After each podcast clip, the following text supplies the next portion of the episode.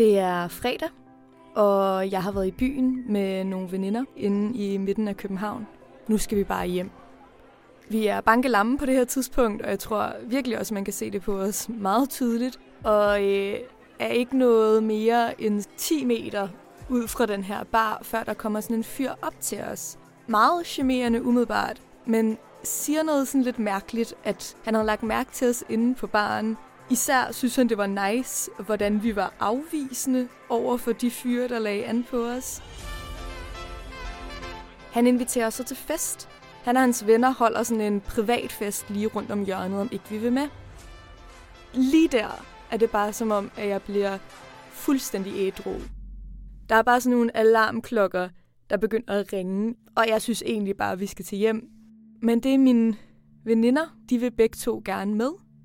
Jeg tænker måske også bare, at det er mig, som måske, det ved jeg ikke, er lidt for snærpet, er lidt for overforsigtig. Det kan godt være, at det er bare mig, der er totalt gal på den. Så jeg vælger så at gå med.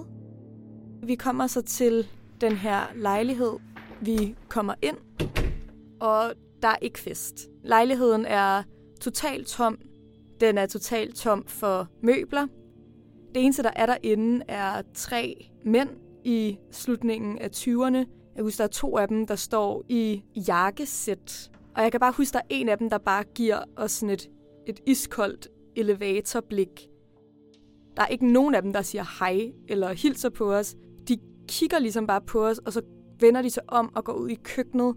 Og så begynder de ellers bare at snakke meget lavmældt sammen, så vi ikke kan høre, hvad de siger. Og så er det så, at en af de her fyre lige pludselig råber ud til os: Skal I have noget at drikke? Jeg kan høre sådan en klirrende glas. Og jeg er bare 100% overbevist om i det her øjeblik, at de propper noget i de glas. Og der er det bare, at det slår klik for mig, at nu skal vi bare ud. Og jeg siger til Sara Række, at vi skal ud, og det skal være nu.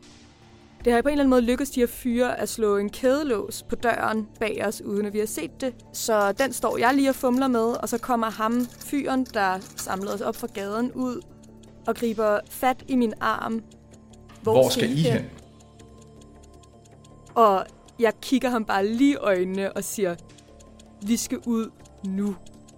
Han kunne godt have stoppet os, men jeg tror også bare, han kunne se i mine øjne, at jeg ville lave en fucking scene, hvis ikke han gav slip på min arm.